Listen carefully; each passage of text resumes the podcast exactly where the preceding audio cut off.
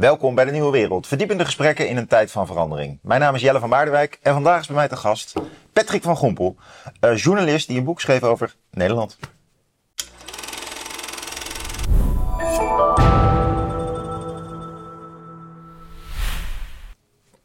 Klopt. Wat leuk dat je afgereisd bent naar Leiden, maar ik begreep dat je boek dat je hier graag komt in Nederland. Ja, ja, ja natuurlijk. Uh, al heel mijn leven eigenlijk. Uh, ik ben met mijn uh, neus tegen de grens geboren. En Nederland is al heel mijn leven een, een uit de hand gelopen hobby geworden. En omdat ik ook journalist ben en voor VTM Nieuws, de Vlaamse commerciële omroep, de grootste Vlaamse commerciële omroep, de Nederlandse politiek altijd van nabij heb gevolgd de voorbije 35 jaar. Hm. En ook omdat, ja, als grensbewoner, wij keken vroeger naar de Nederlandse televisie, Rudy Karel, Mies Bouwman, Willem Duis, Willem Ruis, noem ze maar op. Dus Nederland heeft mij altijd geboeid en dat doet het nog. Ja, je kent het oude Nederland, dat hoor ik al direct uit je voorbeelden, maar je kent ook het contemporaine Nederland. Lala Gul bezocht je voor je boek, bijvoorbeeld. Ja, Onder andere. En eh, ook wel wat meer uh, ja, over bekende commentatoren, zoals Arno Gunberg. Maar ook toch hele bijzondere keuzes die je maakt in de mensen die je, die je interviewt. Uh, meteen maar even bij een hele leuke beginnen. Je haalt een aantal striptekenaars aan. En dat, is, dat vind ik typisch een Belg die Nederland bezoekt. Ja. Als je de ziel van Nederland wil begrijpen, zou ik zeggen: moet je nou niet direct naar de striptekenaars gaan. Daar moet je echt een Vlaming voor zijn. Maar dat heb je gedaan. En dat levert al hele interessante inzichten op. Ja, ik heb mij uh, de voorbije halve eeuw ook in Vlaanderen bezig gehouden met strips. Uh, stripfestival georganiseerd een uh, gemeenschapsprijs van Vlaanderen, de Bronzen Ademaar voor strips mee uh, ter wereld uh, gebracht. Dus ik heb een achtergrond met strips. Ja. En daardoor ken ik ook de Nederlandse stripmakers maar al te goed. En met Dick Matena bijvoorbeeld, die lang in mijn contraien heeft gewoond, ben ik goed bevriend. Uh, maar mensen zoals Martin Lodewijk, Peter van Straten en zo, dat waren mensen die ik heel goed heb gekend. Ja. Ja, dat is echt bijna literatuur, hè? zoals zij strippen. Vooral die maten, maar die verstript ook. Of die maar graphic novels van bijvoorbeeld heeft, de Willem, Willem Elschot, ja. Reven, Wolkers heeft hij verstript. Ja, fascinerend. Wat zeg je? Fascinerend.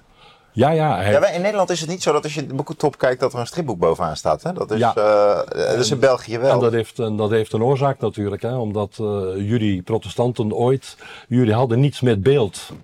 Dus uh, bij ons, uh, katholieke achtergrond, uh, ja, onze kerken die, die waren gewoon versierd met striptekeningen, om bij wijze van spreken. Ja. De kruisweg werd uitgebreid, uitgebreid geschilderd en, en getoond. Ja. Maar ja, het afbeelden van een, een gezicht van God wordt eigenlijk niet verondersteld in in het protestantisme. Dus uh, ja, er is een, een, een, andere start van cultuur. Ja, tegelijkertijd heb ik het idee dat wij op het vlak van televisie en uh, uh, YouTube dan weer een beetje voorlopen op België. Dat is toch ook beeldcultuur? Ja, ja, ja. En, maar dat hebben jullie... En de kranten zijn in bezit van grote Belgen. ja, ehm, ja. En, en, en de Belgen hebben ook echt verfijnde literatuur met schrijvers die uh, bijvoorbeeld Yves Petrie of zo. Of, uh, ja, nou, dat is een mooi voorbeeld van iemand die, die, die, spreekt een schoon Nederlands. Dat, is, dat, dat kom je niet tegen. Daar kan Ilja Lennart Vijver zeg maar niet tegen op. Die schrijft veel te bloemrijk en te zwaar en te bombastisch.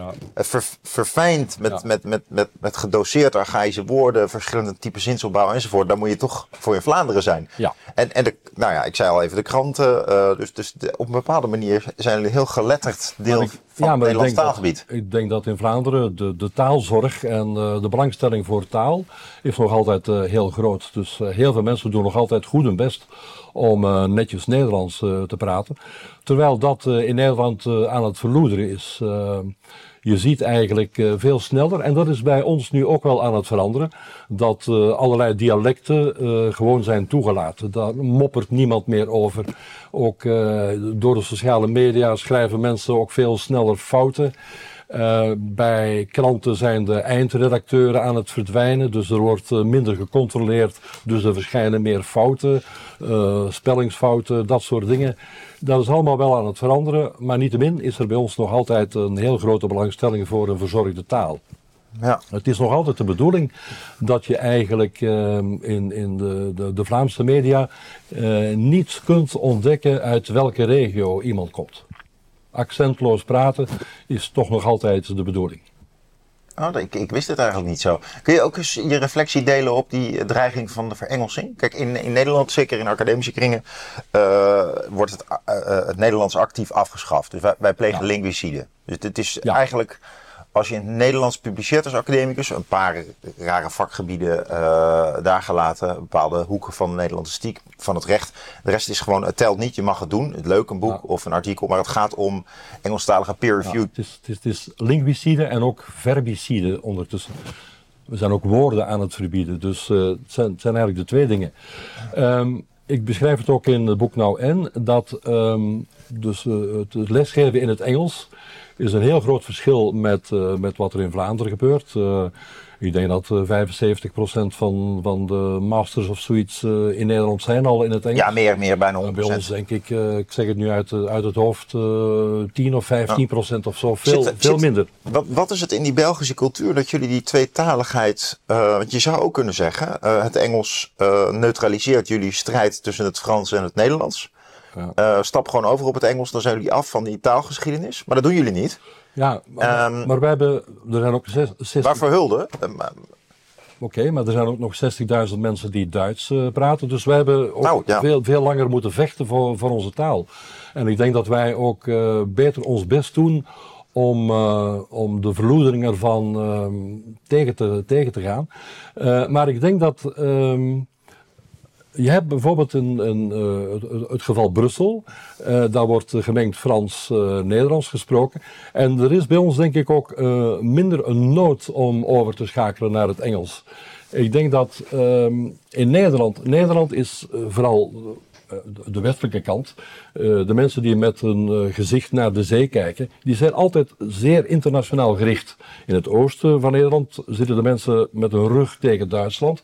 Daar is eerder een woudmentaliteit, zoals Wierduk dat noemt in het boek. Dus er is een, een groot verschil. Dan heb je een, een stad als Amsterdam, ja, waar uh, nog net iets minder nationaliteiten wonen dan in Brussel, maar waar de verengelsing heel, heel snel toeneemt. En dat heeft te maken met, met uh, het werk, met, met de haven van Rotterdam. Dus die verengelsing die gaat uh, ongelooflijk snel. Maar ook uh, bij mij in de buurt, in een, in een boerengat als Balen-Nassau, bij wijze van spreken in Brabant. Daar werden wij bediend door mensen in het Engels. Mijn vriend vraagt van, en waarom spreek je geen Nederlands? En uh, die jonge vrouw die zei, I'm sorry. Uh, die legt dan uit van, ik spreek geen Nederlands, want ik kom uit Griekenland. Mijn vriend en ik uh, komen hier drie maanden werken, want er is geen werk in Griekenland. Dus het, het, het gaat heel snel.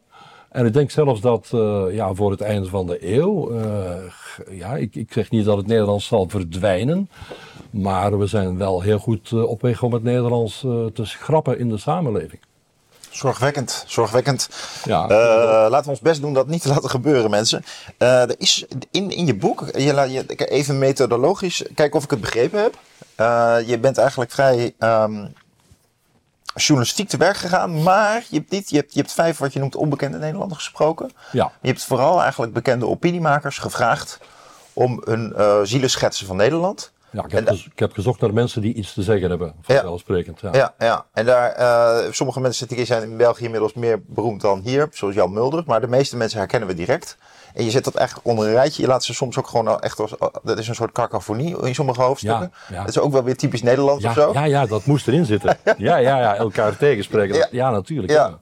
En uh, ja, tussen de regels door proef je je zorg en je interesse. Maar je, je, je, je houdt je in, hè? Wat betreft de analyse van wat je, wat je. Ja, ik heb er bewust voor gekozen om zelf geen conclusies te trekken. Uh, ik vind dat uh, de lezer dat moet doen. En dat is een, een, een journalistieke houding. Uh, maar dat is, dat is bewust zo. want ik denk als, als, ik, als ik een analyse zou, zou moeten maken, dan zou ik het jammer vinden voor de lezer. Want je moet in die verschillende hoofdstukken moet je eigenlijk zelf op zoek gaan van wat wordt er hier nu precies gezegd. Ja. Nou, laten we dat beginnen... maakt het ook boeiend om te lezen, veronderstel ik. Laten we beginnen met de titel en misschien vanuit daar de voorkant. Ik ga even op inzoeken, ja. dat is wel een bijzondere voorkant, een leuke caravan. Um, ja, nou en? Ja, als ik... Nou uh, en? Ja. Dus, dat is soort, dus, dat, daar spreekt de grote tolerantie uit. Ja, maar ik dacht in, in oorsprong dacht ik dat er een vraagteken achter moest. En toen hebben de Nederlanders mij duidelijk gemaakt van uh, nee Patrick, uh, helemaal geen vraagteken erachter. Als wij nou en zeggen, dan is dat eigenlijk um, het einde van een gesprek. Zo van, ik heb gezegd en ja, zover zijn we nu. En het is niet de bedoeling dat jij daar dan nog eens op reageert. Ik heb mijn uitleg gedaan en nou en, zo van, ik gooi de deur dicht. Hm. Zo, is het mij, zo is het mij verteld, want Oorspronkelijk stond er een vraagteken achter, maar de, eh, de Nederlandse verdeler die zei nee, nee, zonder vraagteken. Ik zou ook zeggen van de, ja, burgemeester Halsma van Amsterdam die wil hoofddoekjes toelaten in het politiekorps. En daar is veel kritiek op. En zij zegt op een goed moment na het einde van een vraag-antwoord sessie met burgers. Nou en? ja, is, ja, jij zal er niet mee eens zijn. Nou ja, nou en? Ik snap het, maar ja. Zij gooit de deur. We gaan door. Ja. Um, andere frases die voorkomen in het boek, uh, en die ik ook uh, uiteraard herken, maar die op een bepaalde manier ook snel geschiedenis worden, is, ik weet niet meer precies waar het nou staat, maar uh, eigenlijk komt het erop neer van, nou, doe even normaal. Als iets Nederlands. Ja, ja, ja. Laten we het normaal doen. Ja. En ja. uh, in Nederland heb je een... Uh, geen, geen, kop boven het maaiveld uitsteken ja. en dat soort dingen. Niet al te veel opvallen en zo. Het gekke is, je hebt een, je hebt een, een uh, historisch een stukje politieke geschiedenis. En dan zegt um, Wilders tegen Rutte... Ik denk dat het in Rutte 1 was, dus dat is... 10, 11 jaar, 12 jaar geleden al. En dan zegt uh, uh, Wilders tegen uh, Mark Rutte van, doe eens normaal man. En dan zegt Mark Rutte terug, doe zelf normaal. Toen, dat, ja. was, dat was dus het, retorica die voor iedereen herkenbaar was. Ja. Wat, wat, wat, wat betekenen die woorden voor jou? Wat, hoe... Ja, omdat jullie hebben eigenlijk... Um, nou, wat is de Nederlander? De Nederlander is iemand die voor zichzelf opkomt, die uh, in principe open en eerlijk is en voor alles te vinden is, die belangstelling heeft voor uh, nieuwe technologische ontwikkelingen. Dat verklaart ook die belangstelling voor het beeld uh, in deze tijden en dat soort dingen. Maar ja, jullie hebben dat eigenlijk allemaal geleerd in de kerk. 500 jaar geleden zijn jullie gestart met te praten over wat staat er nu precies in de Bijbel. Jullie weten het nu nog altijd niet, maar jullie kunnen erover bezig blijven. En uh, zoveel, zoveel hoofden, zoveel zinnen, zoveel meningen zet uh, inderdaad uh, vier Nederlanders bij elkaar en je hebt vijf meningen. Dus, en, en in tegenstelling tot in Vlaanderen, um, er wordt ook verondersteld dat er naar een mening wordt geluisterd in een uh, vergadering in Vlaanderen, als iemand idiote dingen uh, zit te zeggen, dan ziet iedereen te, denken, uh, iedereen te denken van hou het kort, we gaan er toch geen rekening mee houden. ja. Maar in, in Nederland moet ja. iemand zijn opmerkingen, daar moet naar geluisterd worden. Ja. En dikwijls krijgen die ook, dat is wat de Nederlanders mij zelf vertellen, dikwijls krijgen die opmerkingen in verhouding veel meer aandacht dan eigenlijk nodig. Dus dat is ook iets. En ja. Ja, in de Nederlandse praatprogramma's, jullie kunnen ook eindeloos over dingen praten. En na zeven minuten weet ik nog niks meer. Dus het woord om het woord. Het, het, ik, ik, wil het, ik wil het gezegd hebben. En eigenlijk vind ik dat iedereen mij maar gelijk moet geven. van wat ik zeg is eigenlijk de waarheid. Hm, hm. Zou je zeggen dat het normaliteitsbesef in Vlaanderen dan veel meer een soort beschavingsideaal is? Zo eh, hoort het en daar doen we aan mee. En de rest dat zijn meer uh, ja, ja, alternatieve geluiden. Terwijl in Nederland is dat beschavingsbesef van wat normaal is. is heb, wat ik, normaal is, is dat iedereen een mening heeft. Ja, ik heb in Nederland honderden interviews gedaan. En iedereen geeft een antwoord. Ook als hij over een onderwerp geen bal weet. en als in Vlaanderen op straat aan iemand vraagt, dan antwoordt zo iemand, daar weet ik niks van. Daar kan ik u niks over vertellen. Ik, ik heb het nog nooit meegemaakt in Nederland dat iemand zegt, daar weet ik niks van. Dat is een mooie observatie. Ja. Dat is een hele mooie observatie. Um, ja, het, het valt me wel op dat... Maar ik mag ze graag, hè? bedoel... Ja, nee, nee, ik vind het een hele leuke observatie. Ik, ik ben er ook niet zo kritisch over. Ik denk dat mondigheid... Uh, kijk, er is een deugd die teruggaat op... Uh, uh, die heel lang teruggaat, maar die in de verlichting wel werd gepropageerd. Hè? Immanuel Kant zegt ook, wat is verlichting? Ja, dat je uh, verlichting is dat je uitspreekt. Dus uh, dat doen wij hier bij de Nieuwe Wereld ook. Uh, publieke meningsvorming. Ik moedig mensen daartoe ook aan. Ja. Op de verjaardagen, je moet gewoon randeren. Je moet gaan uitleggen wat je vindt van het interview met Poetin en Tucker, als je met elkaar je niet meer uitspreekt, je mening niet geeft, dan kom je niet verder. de grondslag daarvan ligt bij, uh, bij Luther. Luther die heeft pamfletten geschreven, die heeft geageerd tegen de katholieke kerk. Met in navolging Calvijn natuurlijk. Maar, maar Luther die, die stookte om te stoken, om, om de katholieke kerk eh, kapot te krijgen. Ik bedoel, ja, dat is, dat is niet helemaal waar. Dat is niet helemaal waar. Nou, nee, nee, nee, nee, Luther wilde eigenlijk ook katholiek blijven. Die, die, die stookte niet om de katholieke kerk kapot te krijgen. Nee, dat is een hmm. cynisme, dat kun je hem niet verwijten. Ja, dan, dan, uh, ja. dan Mirjam van Veen zegt mij andere dingen. Oh ja, dat is een... Kerk, kerk, kerkgeleerde van de Universiteit van Amsterdam. Dus, uh, ja. nou ja, die zal er wel veel van weten, veel meer dan ik. Dat uh, geef ik graag toe. Maar um, van Luther weet ik toch ook wel wat. En uh, ik denk dat die breuk ik denk dat het op een bepaald niveau ook wel een bedrijfsongeval is hoor. Die, die, die, die breuk tussen de katholicisme en het protestantisme. En dat veel van die reformatoren hebben echt wel geprobeerd. Er is natuurlijk ook een klein beetje geschiedsvervalsing gepleegd door de protestanten. Die zeiden van ja, dat katholicisme dat was helemaal oud en verrot. In het katholicisme zelf, daar waren al bewegingen gaande van, van, van verdieping. En ook zeker na de protestantse revolutie. Uh, zijn de katholieken zelf ook weer meer tot inkeer gekomen. Dus het is ook zo scherp niet altijd. Uh, dus nou ja, maar er is een discussie. Maar, er leefde in de tijd van Luther leefden wel vier drukkerijen van zijn uh, schrijfsels. Ja, ja, ja, bedoel... Dat vond ik leuk aan het boek wat je aanhaalde, het, merk, het merk Luther. Dat heb ik ook gelezen. ja, die, die, benadrukt heel erg die economische kant van zijn. Uh, dus toen kreeg je voor het eerst de, boek, de boekdrukkunst. was eigenlijk, maakte het mogelijk om tegen betaalbare prijs pamfletten te verspreiden. En van alle mensen was het juist Luther die dan als eerste zeg maar lekker ging opinie maken. En portretten van zichzelf liet maken ook om, uh, ja. om bekend te worden. Ja, dat heb je ook nodig. Hè? Dat heb je ook nodig. Uh, ik, ja, veel mensen die aan het woord laten in het boek. Hè? Nou en, uh, lees het mensen voor een karakteristiek van Nederland. Die zijn wel heel kritisch. Hè? Dus Adriaan van Dis bijvoorbeeld. Die zegt dan, Nederlanders zijn ambtenaren. Ik denk aan louter negatieve dingen. Ja, ik vind het verbijsterend dat zo'n man dat gewoon tegen jou zegt. In de wetenschap dat je zo'n boek aan het schrijven bent. Ja. En, dan, en dan een heel lang jammer verhaal. Uh, het is wel waar dat er iets ambtelijks in Nederlanders zit. Ja, natuurlijk. En er zijn ook, en misschien wel meer dan. Er zijn ook voorbeelden van te vinden, natuurlijk. Dat ja. is niet moeilijk, hè? Denk, denk je meer dan in eh, Vlaanderen? Zijn wij heel ambtelijk? Ja, absoluut. Ja. Omdat we zelf, omdat we ons ook, ook in dit boek zo presenteren als we houden de eigen broek op, uh, we zijn ondernemend, we doen een bijbaantjes. Ook leuke accenten die je legt in je boek trouwens. Ja, dat is ook zo. Sterk arbeidsethos, maar toch ook die ambtenarij. Reflecteer daar eens op. Um, over die, die baantjes, uh, om daar toch even over te hebben, van, van studenten die, uh, of, of uh, jonge mensen die in warenhuizen gaan werken en zo. Dat is iets wat wij veel minder kennen. Dus zelf je, je plan trekken en zo, dat is... Bijbaantjes, dat, heeft de jeugd minder bij jullie? Ja, ja, ja dat is echt...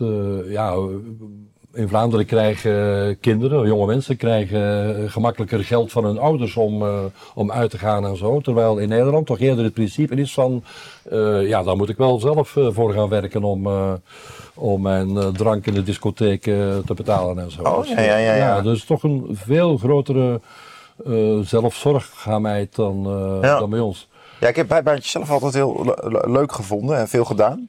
Dat was misschien achteraf wat ik beter kunnen studeren in al die tijd. Maar goed, dat heb ik uiteindelijk ook nog maar, uh, maar gedaan. ambtenaren en zo. Uh, heb jij bijbaantjes gehad? Uh, ja, Toch wel, ja. Die heb ik gehad, ja. Ik heb ooit antennes gezet op, op huizen, televisieantennes. Oh, mooi. Ja. Dat is nog een risico voor bijbaantje. Ja, dat was klimmen en op het dak. Dat verdient waarschijnlijk wel genoeg. iets, maar, ja. maar, te weinig, maar in je boek noem je ook de lonen van mensen met bijbaantjes. Maar lang verhaal kort, als ik in Vlaanderen naar de supermarkt ga, word ik dus niet geholpen door pubers bij het vinden van, uh, mm. van producten. Maar staan gewoon volwassen mensen in de supermarkt. Ja, dat toch, is dan wel weer... Toch meer, meer, veel meer, ja ja. Het is ook wel een beetje aan het veranderen, maar ja. uit noodzaak. Je wilde nog iets zeggen over die ambtenarij waarvan Dis ja, zo Ja, de, de fraude, de fraudeaffaire ja, vind ik daar een, een, voorbeeld van. Dat er wordt gezocht naar uh, wie fraudeert er hier. Ja. En ja, daar, daar kun je toch heel veel vraagtekens uh, bij zetten. In de geschiedenis vind ik ook nog het feit dat er uh, 104.000 Joden zijn afgevoerd. Uh, ja, dat, dat, was eigenlijk ook niet moeilijk. Hè? De Duitsers die moesten maar in de gemeentehuis binnenstappen, in de bakken met steekkaart uh, kijken en ze wisten perfect uh, wie, wie er Jood was. Op die identiteitskaarten, zo gezegd, stond, stond gewoon een J. Ja. En ik laat mij vertellen dat het eigenlijk te maken had uit uh, ambtelijke voorzorg van, ah, als dat een Jood is, dan moeten we opletten als die uh, mens sterft. Uh, dan met de begrafenis en zo, we moeten ervoor uitkijken. Het was eigenlijk een, een goed bedoelde voorzorg. Hm. Ehm, dus ja, dat, dat, ja, en ik, ik, denk dat het bij ons toch niet zo ver zou gekomen zijn dat, dat administratie meewerkt aan, uh, aan een wil van een bezetter, toch uh, denk niet in diezelfde mate. Nee. Hm, hm, hm, hm. Het is, het is goed om even van van van de buitenkant te horen. Um, even kijken welke, welke leuke dingen ik nou nog meer had aangestreept. Oh ja, Tommy Wieringa, die dan ook weer zo'n boze man. Het is echt het fabeltje van de krekel en de mier van Jean de La Fontaine. De krekel die de hele zomer zingt en viool speelt en de mier die de hele tijd werkt. Dan komt de herfst en krijgt de krekel geen eten en de mier van de mier.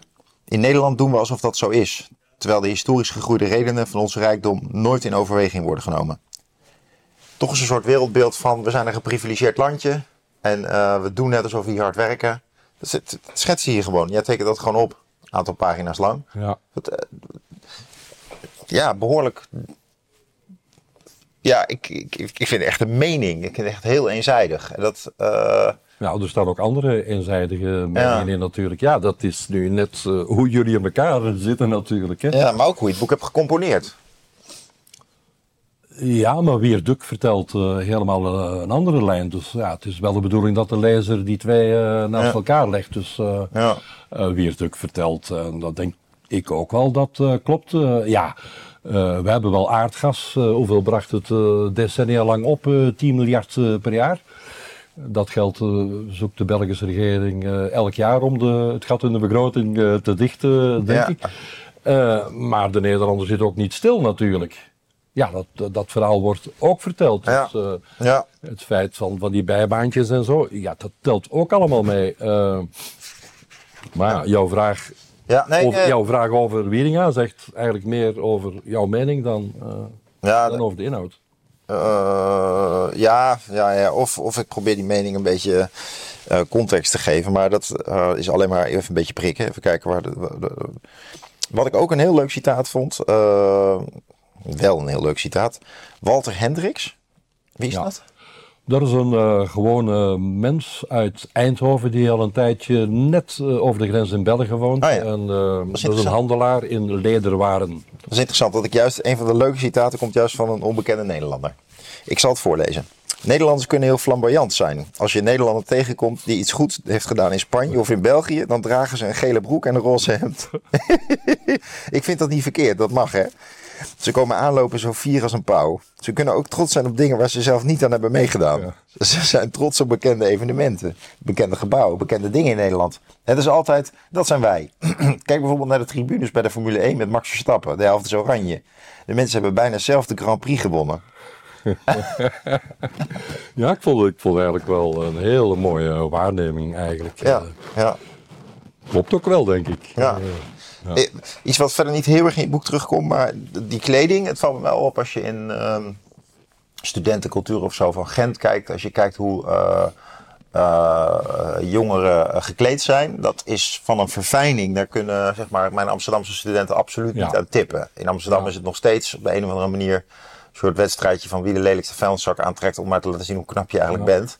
Uh, het, het, is heel duister en zagrijnig ook vaak. En uh, het is echt een subcultuur. Als je in Rotterdam is het al veel bonter. Maar, maar toch in Nederland over het algemeen genomen ook, ook mensen van, die vanaf, vanaf een jaar of veertig is het inderdaad caravan met, met windjack. Hetzelfde windjack als je vrouw. Dus heel analogie. En dan kom ik in Vlaanderen en dan valt me op van wat, wat, hoe die mensen toch vaak met dezelfde merken en winkelketens zich veel creatiever kunnen kleden. En als Nederlanders dat dan doen, dan wordt het inderdaad een gele broek.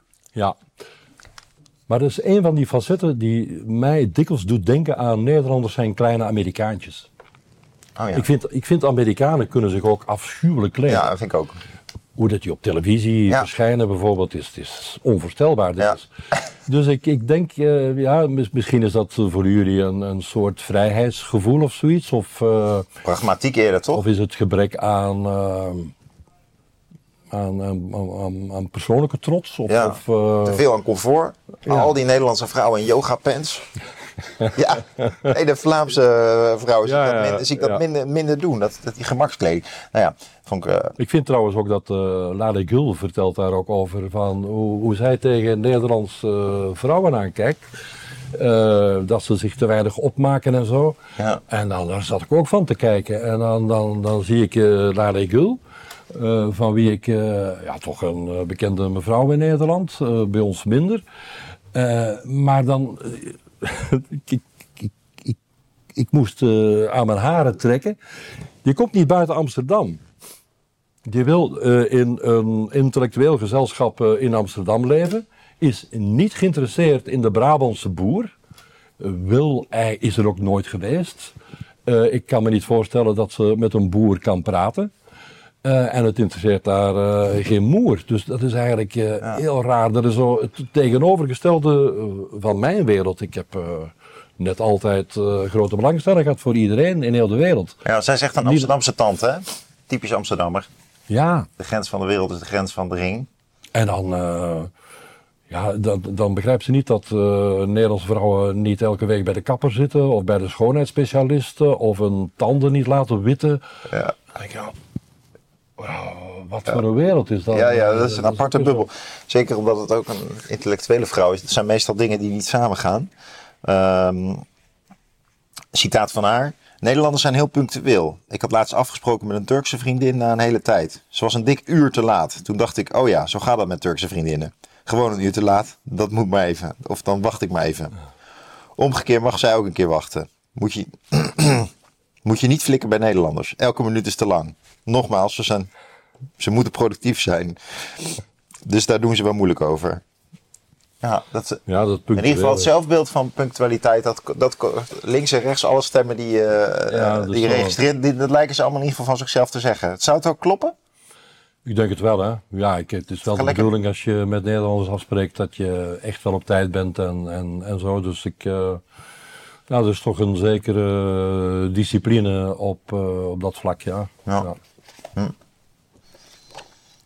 Maar ja, de, de, bij de Turken is het wel helemaal anders ook, denk ik. Ik bedoel, uh, ja, Zoals zij het zelf vertelt, want het maakt niet uit of ik nu een half uur te laat kom of, of niet. Uh, ja. Ze zegt het zelf dus. Je bent ook door Nederland heen gereisd, dus uh, ja. je bent in Friesland geweest, de, de, Tukkers bezocht. Um, ja, veel mensen rond de grens met België. ja. Je haalt ook Josse de Voogd aan. De, ja, ja Josse, Josse, de Voogd vond ik buitengewoon interessant. Ja, ja. Het, het, begrip van de afgehaakten. Ja.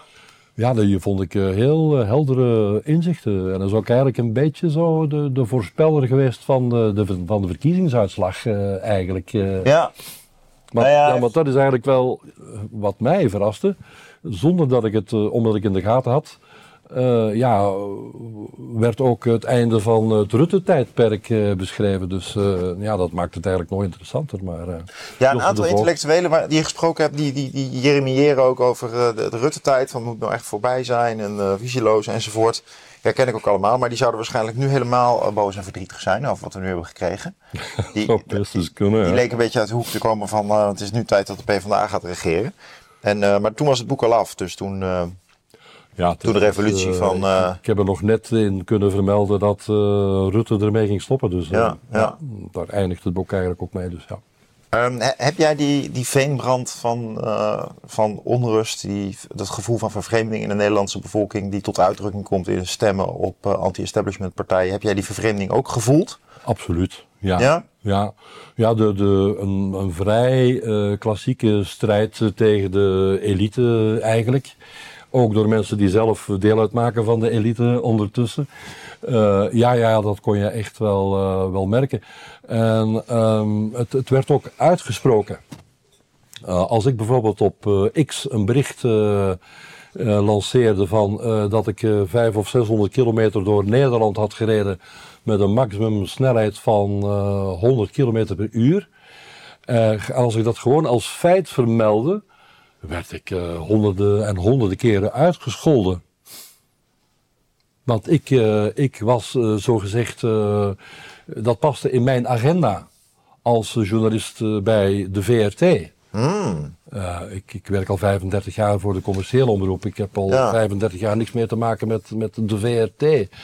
Dus mensen zitten ook klaar om, om, om zelf een gewone mededeling, bij wijze van spreken, ja. aan te vallen. En, en alsof ik dat vermeldde, ja, was het, was het een van mijn agendapunten. Ja. Ik bedoel... Ja, ja het heeft een hele symbolische betekenis Ja, die vrede zo. En dan werd ik ook nog uitgescholden omdat ik uh, het zei als Belg. Hm. Want in jouw land, daar mag je wel 120. Ja, ja, zo so wat. Ja, en, en dan? Ja. Dus ja, dat was ook zo. Er zit ook een heel vilain uh, kantje aan natuurlijk ook wel. Heb jij ook in je, in je reis uh, door Nederland uh, de rijtjeshuizen bezocht? Ja, ja, ja. En uh, kun, kun, je daar eens op reflecteren? Want Josse de Voogd die zegt eigenlijk van ja, ja. die tegenstelling tussen voorland, achterland of tussen randstad en provincie, dat, dat klopt eigenlijk, of dat, dat klopt natuurlijk wel, dat is best een adequaat beeld, maar niet om zeg maar sociologisch de grote dwarsdoorsnede te zien. Want hij zegt er zit heel veel tussenin, het tussenland. Uh, en wat staat er in het tussenland? Het reisjeshuis. Ja, hij legt het heel mooi uit. Hij zegt zo van, uh, ja, de, de, de, de verscheidenheid uh, is, is, is, eigenlijk veel groter in, in het rijtjeshuis. Uh, want je kan wel denken van, ah, dus een, een ghetto in de buurt van het station van Utrecht. Uh, maar twee dorpen verder wonen net zoveel nationaliteiten in dezelfde straat. Van mensen die allemaal wel voor, goed voor elkaar zorgen en elkaar in de gaten houden en zo. Dus dat legt, Josse legt eigenlijk prachtig uit zo. En ik denk dat dat, dat iemand als Josse de Voogd uh, de media ook wel uh, duidelijk uh, maakt dat je toch scherpzinniger moet kijken naar de samenleving en, ja. en beter onderzoek moet doen voordat je een oordeel velt. Ja, dat, dus, denk, dat denk, ik ook wel. Hij heeft, hij, heeft hij wel duidelijk gemaakt, ja. Hij heeft ook heel veel gevoel voor symboliek. Hè? Dus hij zegt dat de, de, de elite, of in ieder geval de uh, een bepaald smal deel van de elite heeft bijvoorbeeld een blauwe, een blauwe druif uh, voor de, voor de, voor ja, de ramen. Ja, ja, heeft ook onderzocht. En, en, ja, soort, ja, soort identiteits... plant. ja, zo'n zo bepaald soort plant en dan met een bankje erbij. Ja. En dat geeft dan een soort chic, chic, chique voorgevel. Ja, dat zal een D66er zijn of zoiets. Of iemand die ja. links stemt of ja, zoiets. Ja, of CDA. En de gemiddelde GroenLinks, ik bedoel PVV, die zal sneller kiezen voor een rolluik. Blauwe regen. Hè? Ja, blauwe regen, dat bedoel ik. Blauwe, blauwe regen, blauwe regen ja. dank je. Uh, die zou ik sneller kiezen voor een rolluik. Ja, dat is wel interessant voor een Belg, want België hangt helemaal vol met rolluiken. Ja, het, uh, het, in Nederland is dat, is, dus, het, is dat politiek eigenlijk dus. Het is het uh, symbool van onze zwijgzaamheid. Vlamingen zijn fantastisch goed in zwijgen, iets niet zeggen. Hmm. En ik, ik, vind een rolluik is daar het symbool van, van up, alles dicht. En uh, nu gaat het onder ons en ik heb uh, bij wijze van spreken niets meer met de buren te maken. Hmm. Maar Gerrit de Jager heeft mij wel iets anders uitgelegd. Van uh, ja, we weten het wel, open gordijnen, kijk maar naar binnen. Want nou, daar wilde ik heen. Wij hebben niks te verbergen. Ja. Maar volgens Gerrit de Jager is het nee, nee, wij willen naar buiten kijken. Wij willen zien van, oh, wat heeft de buurman bij de IKEA gekocht? Ah, de, de buurvrouw heeft bezoek. Wie zou dat zijn? Is die hier al eerder geweest? Dat is de uitleg van Gerrit de Jager. Uh, nou ja, het, is de, het, heeft, het, heeft, letterlijk twee kanten, van naar binnen en naar buiten kijken. Dus ik vond jouw inzet in het boek, en uh, die je met uh, Lala Goul ook bespreekt volgens mij, van toch een soort van protestantse zuiverheid. Die doorwerkt in dat verschijnsel dat we de gordijnen open houden. Ik vond dat ook wel, ik vind dat klopt ook wel hoor. Dus het is natuurlijk ook zo van dat de buren kunnen zien. Ja, vandaag het feestje van, ja. van zo'n lief. En kijk eens wie er allemaal op bezoek is. Uh, ja, misschien onbewust. Maar, maar ja, ik bedoel, eh, wat valt er binnen te, binnen te kijken in een Vintex woning? Uh, je kent het interieur van buiten. Uh, Je nou. weet waar de aansluiting van de televisie staat, waar de bank staat, ja. waar de keuken is. Allee, bevalt ja. eigenlijk. Nou, voor de fijnproever, hè, waar, hoe groot is de keuken? Uh, maar het naar buiten kijken van Gerrit Jager vond ik ook interessant. Ja, absoluut. Want, want die, de buren in de gaten houden. De sociale controle in Nederland is veel groter dan in Vlaanderen. Oh ja? Ja, ja, op elkaar letten. En uh, nou, wat is de buurman aan het doen? Uh, oh ja. En in Vlaanderen wordt al snel gedacht dat ja. hij doet maar. Ja. Oh ja, dus dat nou en is in die zin niet zo van toepassing op ja. Nederlanders. Ik vind wel dat, dat, dat is een parallel met, met of een parallel, er is een doorwerking van het verschijnsel in het tijdperk van sociale media. In Nederland zijn dol op sociale media en dat is toch ook een soort etaleren van je leven. Ja, dus de, de, de, nieuw, dus de nieuwe vorm van, uh, van de gordijnen open houden is, ja, is, is, toch wel gewoon op Facebook en op uh, X lekker alles laten zien aan iedereen. En, ook op, en dan, is het toch ja, die, die, combinatie van exhibitionisme en voyeurisme. Dus, dus lekker die gele broek aan op, op, op Facebook, maar en tegelijkertijd ook wel ervan uitgaan dat je bij anderen goed naar binnen kan kijken. Het lijkt een verdienste om, om jezelf te etaleren. Het lijkt een verdienste te worden. En ik denk dat er geen duidelijker signaal van ontkerkelijking uh, kan zijn, zodat de, de protestantse invloed echt uh, aan het verdwijnen is. Een beetje bescheiden leven, uh, wat bescheiden zijn over je eigen prestaties en zo. Ja. Het is echt allemaal aan het verdwijnen, want op de, Nederlands, op de sociale media in Nederland wordt afschuwelijk gescholden. Dat is echt in een taal bij ons kunnen ze er ook wat van, maar het is niets in vergelijking met Nederland. Hm. En je moet eigenlijk, ik, ik, het is nauwelijks te begrijpen hoe, uh, hoe politici in Nederland het uh, volhouden. Die krijgen toch waanzinnig veel te verduren. Uh, gewoon uitgescholden worden, zonder argumenten, dat soort dingen. Ik heb bewondering voor de mensen die nog in de politiek gaan. Oh ja, ja, ja, ja, ik deel deze mening niet hoor. Ik, ik, het zijn vooral mensen die in de politiek zitten met een heel uh, uitgekristalliseerd ideologisch wereldbeeld. Die hierop kunnen rekenen. Ik heb het idee dat als je wat gematigder bent, uh, Caroline van der Plas bijvoorbeeld. Ja. die geldt dan in het, binnen het establishment als absolute populist. Maar als je daar hoort, denk ik nou, kijk, gewoon ook een beetje een buurvrouwtype. Hou eens op met, uh, met dat etiketteren als populisme. Maar laat die discussie maar even zitten. Maar ja, dat valt toch eigenlijk wel mee hoe die wordt aangevallen. Het is vooral Kaag en ja. Rutte. En hoe komt dat? Ja, omdat zij ook niet echt in gesprek gaan. Dat merk je ook. Dus die, die, die zenden. Maar misschien ben ik daar naïef over hoor. Dus uh, misschien ben ik daar naïef over. In ieder geval, dat Nederlanders grote bek hebben, dat is duidelijk. En ik vind het grappig dat jij wijst op die bescheidenheid. Want dat is natuurlijk een van de oude geesteskenmerken van Nederland toch een bescheiden volkje. Dat komt ook tot uitdrukking in die term, doe maar normaal, dan ben je al, hè? Ja, maar... ben gek genoeg. Ja, je hebt het nooit gevonden dat we bescheiden waren. in ieder geval is ideologie. Dus ja, ja, als, als, je die oude protestanten leest, of die, die, die oude religieuze Thomas A. Kempis of zo, echt oeroude bron natuurlijk. Maar die, die, die wijzen er al op van, ja, uh, een goed gelovige is nederig. Ja. Nou, wat is nederig? Nou, jezelf niet te groot maken. Niet te veel ego. Niet, te, uh, niet te zeer van, de, van, het, van de daken schreeuwen. Dus dat is wel ook een trend in die, je zegt zelf, in die christelijke lijn in Nederland. Die ons eigenlijk uh, ja, uh, met geven vingertje zegt van een, een eeuwenlange trend. Van ja, dat is niet de bedoeling dat je jezelf te groot maakt. Maar jullie gaan toch ook elke keer wereldkampioen eh, voetbal worden. Dus ook elke keer. Dus jullie zeggen het al vooraf. Dus uh, het is jullie al gelukt. Uh, waarvoor felicitaties.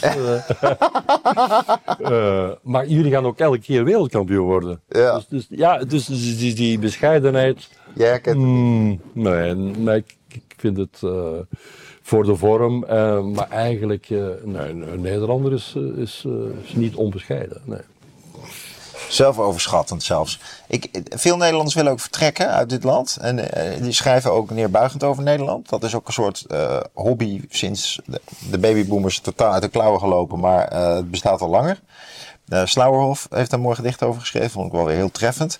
Wordt aangehaald door Tommy Wieringa. Maar ik zal het even voorlezen. Kunnen het als aanleiding gebruiken om nog even over van gedachten te wisselen. Dat Nederlanders Nederland ook graag verlaten.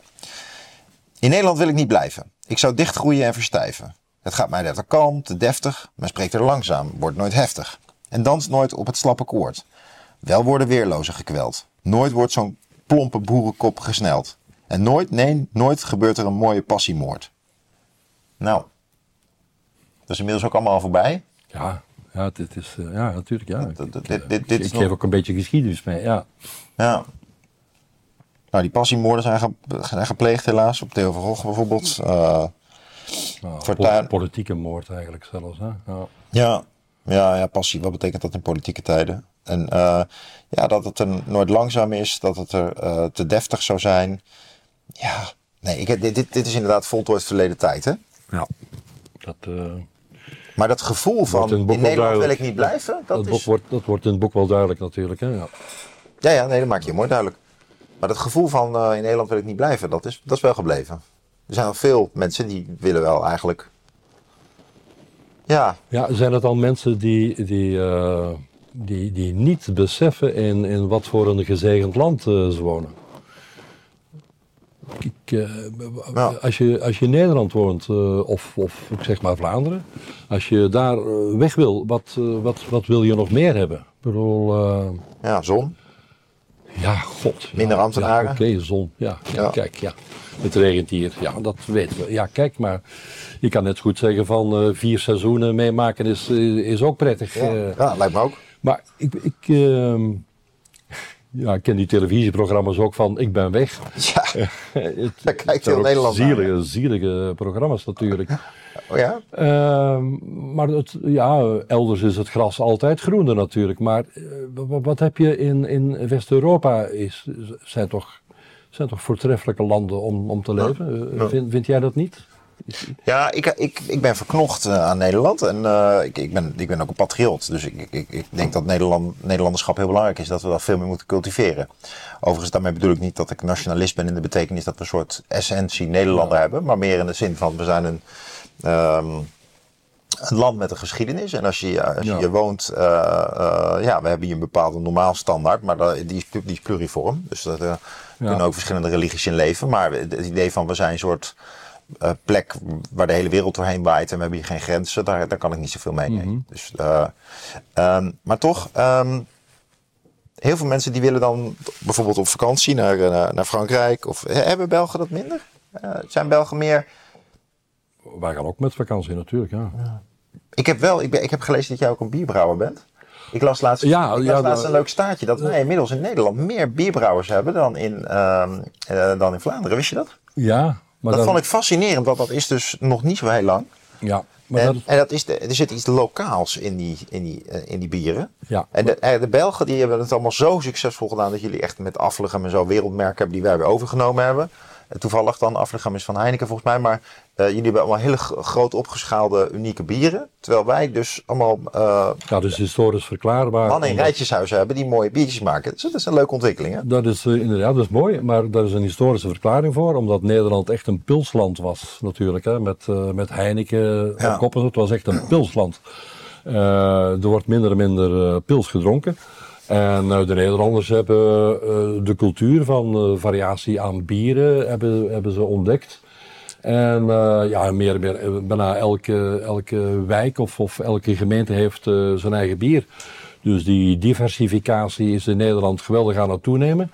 En je leest ook heel weinig over de, over de brouwerijen die failliet gaan en die hiermee stoppen. Daar lees je ook altijd minder en minder over. Dus, want er is een overaanbod aan bieren natuurlijk. Dus ja. om, het, om, het, om het zakelijk rond te krijgen moet je eigenlijk al heel veel hectoliters produceren per jaar om het financieel uh, leefbaar te houden. Dus, uh, maar het is mooi, ik bedoel... Uh... Ja, nou het is mooi en het is nieuw. Want de Belgen hebben al van oudsher denk ik meer respect voor het ambacht. En, ja.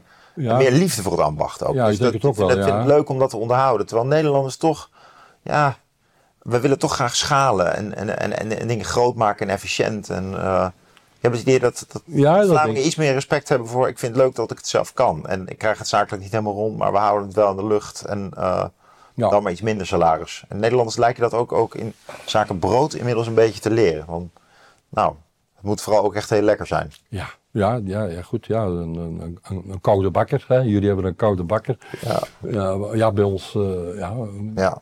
Wat bedoel je daarmee? brood? Omdat ja, wij, wij kennen in principe alleen maar warme bakkers. Uh, mensen die zelf hun brood bakken in hun eigen bakkerij en het verkopen. Uh, en ja, de, de koude bakker is, uh, het brood komt van de fabriek en dat brood ligt in de warenhuizen. En dat begint nu bij ons ook te veranderen, zo, van dat er minder en minder warme bakkers zijn. Dat ze geen personeel hebben of, ja. of niet meer wat 40, 40, jaar elke nacht willen werken en dat soort dingen. Dus ja. Ja. Die schaalvergroting is natuurlijk uh, voor veel sectoren is dat een bedreiging hè, voor echte ambachten. Uh, bij fabrieksproductie uh, kun je prijzen drukken en ja, dat is een, een gevaar natuurlijk hè, voor ja. het verder bestaan van ambachten. Ja, ja, ja, de Belgen hebben dat langer buiten de deur weten te houden. Um, Oké, okay, Patrick, even nog even grote, grote lijnen van. Um, wat vind je nou typisch voorbeelden van, ja, dat, dat is nou echt Nederlands? Dat, uh... Die caravan bijvoorbeeld?